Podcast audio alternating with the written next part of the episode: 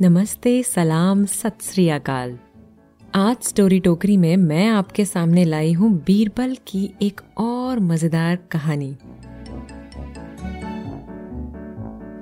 बादशाह अकबर को अक्सर कुछ अजीब से, कुछ अनोखे से विचार आते रहते थे। एक दिन वो बीरबल के साथ महल के पास एक तालाब के किनारे घूम रहे थे। बातें करते करते अचानक उन्होंने पानी में हाथ डाला। पानी बहुत ठंडा था। वो बीरबल से बोले, कितना ठंडा है ये पानी बीरबल, इसमें तो कोई जा ही नहीं सकता। फिर कुछ पल रुककर बोले, बीरबल, एक घोषणा करो, जो व्यक्ति इस तालाब में पूरी रात सुबह तक खड़ा रहेगा, उसे मैं हज़ार सोने के सिक्के दूँगा। बीरबल को अकबर की ये चुनौती बड़ी अजीब सी लगी, पर वो तो अकबर को जानते थे। उन्होंने बादशाह के कहे अनुसार ऐसी घोषणा करवा दी। राज्य के बहुत सारे लोगों ने तालाब में खड़े रहने की कोशिश की, लेकिन पानी इतना ठंडा था कि कोई दो पल भी न ठहर सका और कोई ठहरा तो जल्दी ही बाहर आ निकला। फिर एक दिन एक गरीब धोबी वहाँ आया। पूरी रात वो उस तालाब में जैसे तैसे खड़ा रहा। सुबह ठिठुरता हुआ अकबर के सामने हाजिर हुआ। अकबर ने तालाब के पास तैनात किए सैनिकों से पूछा कि कहीं उसने कोई चालाकी तो नहीं की? सैनिकों ने अकबर को बताया कि उस धोबी ने बिल्कुल वैसे ही शर्त पूरी की जैसे अकबर ने रखी थी। अकबर ने खुश होकर धोबी से पूछा, पानी इतना ठंडा था, फिर भी तुमने पूरी रात कैसे निकाली? धोबी ने जवाब दिया जहापना ठंड तो सहन ही नहीं हो रही थी, पर मैंने अपना सारा ध्यान महल के ऊपर रखे दिए पर केंद्रित कर लिया। मैं पूरी रात उसे ही देखता रहा। यह सुनकर अकबर ने कहा, इसका मतलब तुम उस दिए से गर्मी ले रहे थे, और इसी कारण पानी में पूरी रात खड़े रह पाए। तुमने शर्त पूरी नहीं की, तुम्हें कोई खजाना नहीं मिलेगा। ये सुनकर धोबी दुखी हो गया। उसे पैसों की बहुत ज़रूरत थी और इतना कठिन काम करने के बाद भी उसे इनाम नहीं मिला।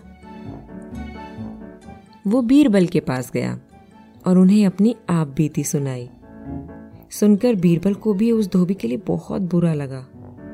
पर उन्होंने धोबी को यकीन दिलाया कि वो कुछ ना कुछ ज़रूर करेंगे। अगले दिन बीरबल दरबार में नहीं गए। और उसकी कोई सूचना भी नहीं भेजी। अकबर परेशान हो गए। उन्होंने एक सैनिक को बीरबल के घर पता लगाने के लिए भेजा।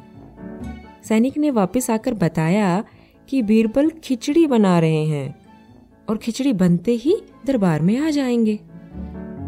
अकबर और उनके दरबारी बीरबल का इंतज़ार करने लगे। लेकिन बहुत समय बीत गया। बीरबल नहीं आए। अब अकबर से और रुका नहीं गया और वो अपने कुछ दरबारियों के साथ बीरबल के घर पहुँच गए। बीरबल अपनी छत पर थे। अकबर ऊपर गए तो देखा बीरबल एक हांडिया में चावल, दाल और पानी लेकर बैठे हैं। अकबर ने बीरबल से पूछा, ये क्या कर रहे हो बीरबल? बीरबल ने बड़ी मासूमियत से जवाब दिया, खिचड़ी बना रहा हूँ जापना अकबर और उनके दरबारी हंसने लगे। अकबर और उनके दरबारी हंसने लगे। अकबर ने बीरबल से कहा, आज कहाँ है बीरबल? खिचड़ी पकेगी कैसे? अब बीरबल तो जैसे इसी सवाल का इंतज़ार कर रहे थे। फट जवाब दिया, सूरज है ना जहाँ पना? मैं सूरज की गर्मी से खिचड़ी बना रहा हूँ। बीरबल को मूर्ख समझ अकबर ने झल्लाते हुए कहा, सूरज की गर्मी से कभी खिचड़ी पक सकती है क्या? तो बीरबल मुस्कुराते हुए बोले, अगर महल के ऊपर रखे दिए से वो धोबी गर्मी ले सकता है तो इतने गर्म सूरज की गर्मी से खिचड़ी भी पकी सकती है जहाँ पना. अकबर को अपनी भूल का एहसास हो गया। उन्होंने उस धोबी को शर्त मुताबिक हज़ार सिक्के इनाम में दिए।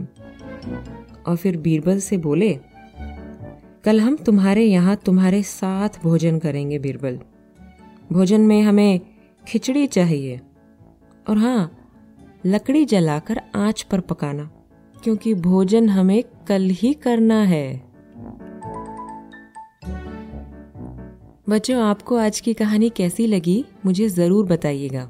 अपने ऑडियो मैसेजेस भेजकर। और सुनते रहिएगा स्टोरी टोकरी